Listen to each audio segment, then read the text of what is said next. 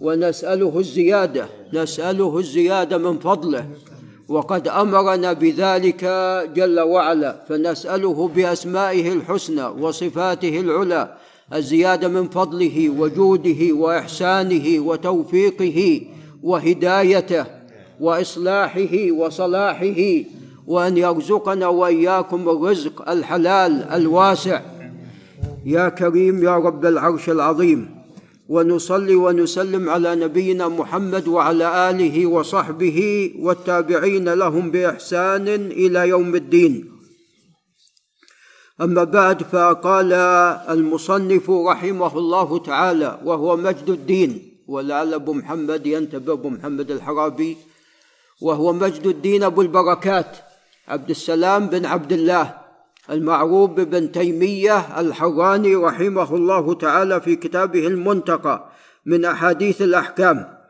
قال باب بيان أن السرة والركبة ليستا من العورة. وتقدم لنا بالأمس أن الفخذ عورة أن الفخذ عورة وأن هذا الحديث حديث صحيح عن رسول الله صلى الله عليه وسلم. وقد جاء من حديث جرهد الأسلمي ومن حديث علي بن أبي طالب ومن حديث محمد بن عبد الله بن جحش ومن حديث ابن عباس. فهو حديث صحيح عن رسول الله صلى الله عليه وسلم. نعم فالفخذ عورة ولا شك أن قبل الإنسان عورة. نعم. فالعورة ما بين السرة إلى الركبة والسرة والركبة ليستا من العورة. لعل الأستاذ أبو بكر ينتبه السرة والركبة ليستا من العورة وإنما العورة ما بينهما وهذا بالنسبة للرجال. نعم وأما بالنسبة للمرأة فالمرأة لها ثلاث حالات. الحالة الأولى عند زوجها وليس منها شيء عورة. عند زوجها. والحالة الثانية عند محارمها من أبيها من أخيها من أولادها نعم. من خالها نعم. من عمها. فالعورة بالنسبة للمرأة في هذه الحالة يعني يجوز لها أن تكشف عن الوجه وعن الشعر بحضرة أبيها بحضرة عمها وعن كفيها وعن قدميها. نعم. هذه الحالة الثانية. محارمها من الرجال. الحالة الثالثة محارمها عفوا الحالة الثالثة عندما تكون بين النساء. عندما تكون بين النساء. نعم. فما بين السره إلى الركبة. يعني لا بأس أنها إذا احتاجت أن ترضع ولدها من ثديها بحضرة النساء فلا بأس بذلك. نعم يعني عند الحاجة عندما الأمر يدعو إلى ذلك. وأما أن المرأة بتتكشف فهذا نعم. يعني أحيانا يتسلط الشيطان. ويجانس هذه المرأة. نعم. فيتسلط عليها في هذه الحالة. واحيانا تصاب بعين. عندما تبرز مفاتنها تصاب بعين. ولذا أحيانا في الأعراس يحصل الإصابة بالعين. عليكم السلام. في الأعراس والحفلات تحصل الإصابة بالعين. وذلك تجد أن المرأة قد تجملت وأبرزت مفاتنها. فيعني يقع تقع الإصابة بالعين تراها امرأة فتعجب بمحاسنها فتصيبها بعينها. واحيانا الإنسان يصيب قريبة. يعني ذكر لي أن امرأة أصابت بنتها بعينها وأن رجالا قد أصابوا أولادهم باعينهم بل يقال أن أحيانا الإنسان قد يعين نفسه. نعوذ بالله من ذلك. ولذا بعض أهل الخير والصلاح ممن هو هذا لعل الأستاذ محمد علام ينتبه ممن هذا الشيء فيه. دائما ذكر الله على ماذا؟ على لسانه. يعني بعض الناس هذا شيء يعني موجود فيهم. لا ينفكون عنه. فماذا يفعل؟ دائما ذكر الله جل وعلا على لسانه. نعم. ولذا يعني دعانا الله عز وجل ودعانا رسول عليه الصلاة والسلام إلى إذا أعجبنا شيء إلى أن نذكر الله وأن نبرك ندعو بالبركة. وقال عليه الصلاة والسلام على ما يقتل أحدكم أخيه. نعم. دخل يعني أحد الصحابة خلع ثيابه فرآه صاحبه فقال ولا جلد مخبأة. يعني كان جسمه جميل جلده. فسقط في الماء هو خلع ثيابه حتى يغتسل فسقط في الماء فأمر قال من تتهمون عليه الصلاة والسلام؟ قالوا فلان. فأمره أن يغتسل له. نعم. فالعين حق. نعم. قال باب بيان أن السورة والركبة ليستا من العورة. هذا بالنسبة للرجال ما بينهما. قال عن أبي موسى وهو عبد الله بن قيس الأشعري رضي الله عنه أن النبي صلى الله عليه وسلم كان قاعدا في مكان فيه ماء قد انكشف عن ركبتيه. وفي نسخة كشف عن ركبتيه أو ركبته فلما دخل عثمان غطاها. رواه البخاري. وهذا كما تقدم في الحديث السابق أن عندما دخل عثمان ليس كاشفا عن فخذيه عليه الصلاة والسلام وإنما عن ركبتيه أو ركبته عليه الصلاة والسلام وهي ليست من العورة. قال وعن عمير بن إسحاق قال كنت مع الحسن بن علي بن أبي طالب رضي الله عنهما فلقينا فلقينا أبو هريرة فقال أرني أقبل منك حيث رأيت رسول الله صلى الله عليه وسلم يقبل. فقال بقميصه فقبل سرته رواه أحمد. وهذا فيه ضعف. نعم. قال وعن عبد الله بن عمرو بن العاص رضي الله عنهما قال صلينا مع رسول الله صلى الله عليه وسلم المغرب فرجع من رجع وعقب من عقب رجع من رجع إلى أهله وعقب من عقب جلس. فجاء رسول الله صلى الله عليه وسلم مسرعا قد حفزه النفس قد حسر عن ركبتيه. فقال أبشروا هذا ربكم قد فتح بابا من السماء يباهي بكم. يقول انظروا إلى عبادي قد صلوا فريضة وهم ينتظرون أخرى. نسأل الله من فضله. قد صلوا فريضة وهم ينتظرون أخرى. رواه ابن ماجه وأحمد ولعله لا بأس بإسناده.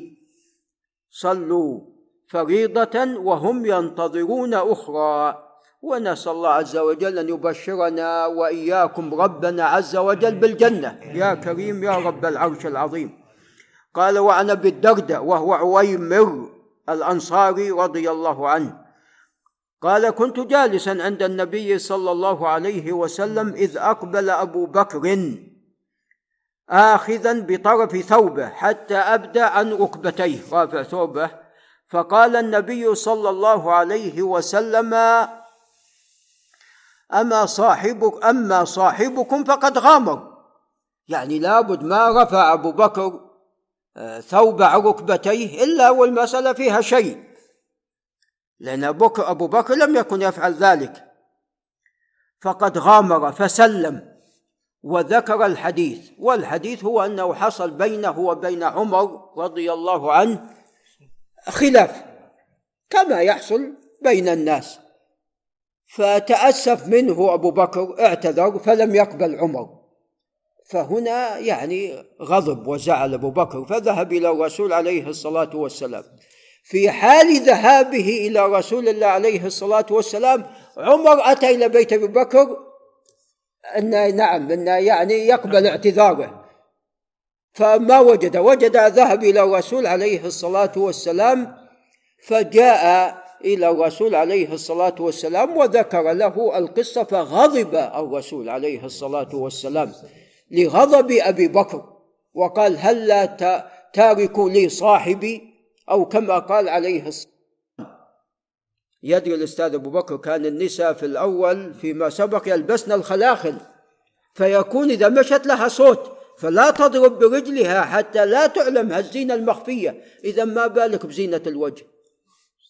من باب أولى من باب أولى. يلب... نعم لا زال بعض النسوة يلبسن ولكن كثير من النسوة تركن ذلك. نعم. قال عن عائشة رضي الله عنها أن النبي صلى الله عليه وسلم قال لا يقبل الله صلاة حائض. إلا بخمار. والمقصود صلاة حائض ليست المرأة الحائض لعل أبو أحمد ينتبه. المرأة الحائض ما تصلي لكن المقصود البالغة. المقصود البالغة إلا بخمار رواه الخمسة إلا النسائي. وهذا الحديث الصواب أنه مرسل ولكن دلت على معناه النصوص. قال وعن أم سلمة رضي الله عنها وهي هند بنت أبي أمية وكانت آخر زوجات عليه الصلاة والسلام وفاة. توفي سنة 62 أنها سألت النبي صلى الله عليه وسلم أتصلي المرأة في درع وخمار وليس عليها إزار؟ انظروا إلى الجواب. قال إذا كان الدرع سابغا يغطي ظهور قدميها. إذا قدمها ماذا يعتبر؟ يعتبر عورة. في الصلاة وعند الرجال الأجانب. في الصلاة يجب عليها أن تستر قدميها. في الصلاة. نعم حتى لو لم يكن هناك رجال أجانب. وكذا لو خرجت أيضا. بحضرة الرجال الأجانب يجب عليها أن تستر قدميها. وأما إذا كانت تصلي وليس عندها رجال أجانب فعليها أن تكشف عن وجهها. نعم. وأما بالنسبة للكفين إن كشفت عنهما فلا بأس وإن غطتهما فلا بأس. وأما الوجه تكشف عنه إلا إذا كان هناك رجال أجانب.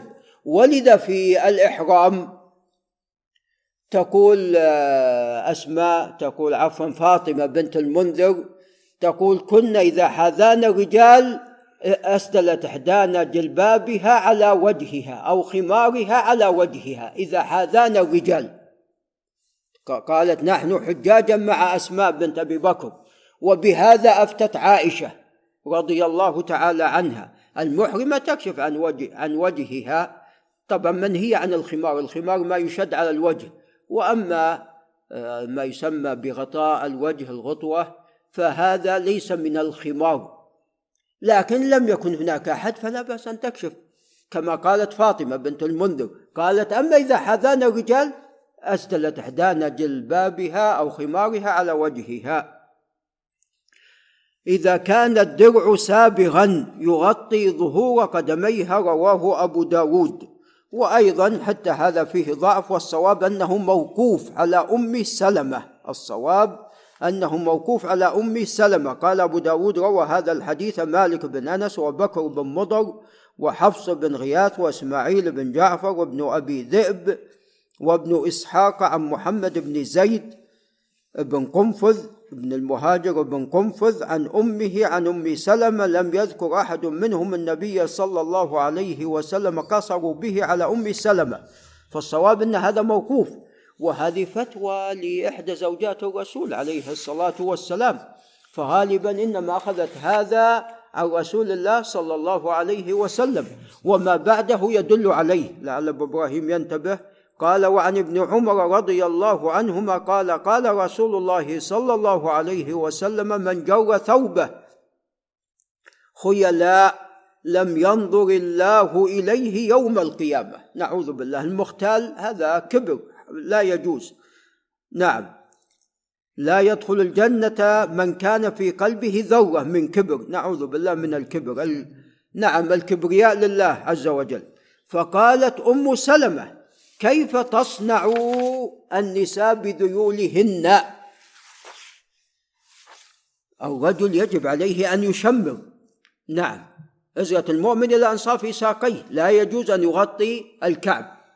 نعم. فأم سلمة تقول والنساء ماذا يفعلن؟ فقال عليه الصلاة والسلام يوخين شبرا. قالت إذا تنكشف أقدامهن. فلولا أن القدم عورة لما قال عليه الصلاة والسلام قال فيوخينه ذراعا لا يزدن عليه. ترخيه المرأة ذراع. إذا أرخته ذراع راح يسحب. نعم في الأرض. ولذا عندما شكي إليه عليه الصلاة والسلام أن المرأة تمر على الأرض النجسة بثوبها قال أليس ما بعده؟ طيب يطهره ما بعده. أو كما قال عليه الصلاة والسلام رواه أبو داود وهو صحيح يطهره ما بعده. فالأرض الطيبة تطهر. نعم ما أصاب من ذيل المرأة فرخص لها بذلك. فعفي عن هذا فيطهرها يطهره ما بعده. الشاهد من هذا قولها إذا تنكشف أقدامهن قال يخيه ذراعا يخينه ذراعا لا يزدن عليه. فإذا كان قدم المرأة عورة كيف بالوجه؟ من باب ماذا؟ من باب أولى. إذا كان يعني الآن لو أن واحدا من الناس قال لزوجته غطي قدميك واكشفي عن وجهك لعد ماذا؟ أعد سفه نعم هذا ليس بعاقل.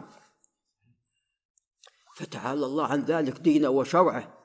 فإذا كان قدم المرأة عورة إذا الوجه من باب أولى. قال رواه النسائي والترمذي وصححه فهو حديث صحيح. ورواه أحمد ولفظه أن نساء النبي صلى الله عليه وسلم سألنه عن الذيل فقال اجعلنه شبرا فقلنا إن شبرا لا يستر من عورة فقال اجعلنه ذراعا. نعم هذا وبالله تعالى التوفيق. آمين.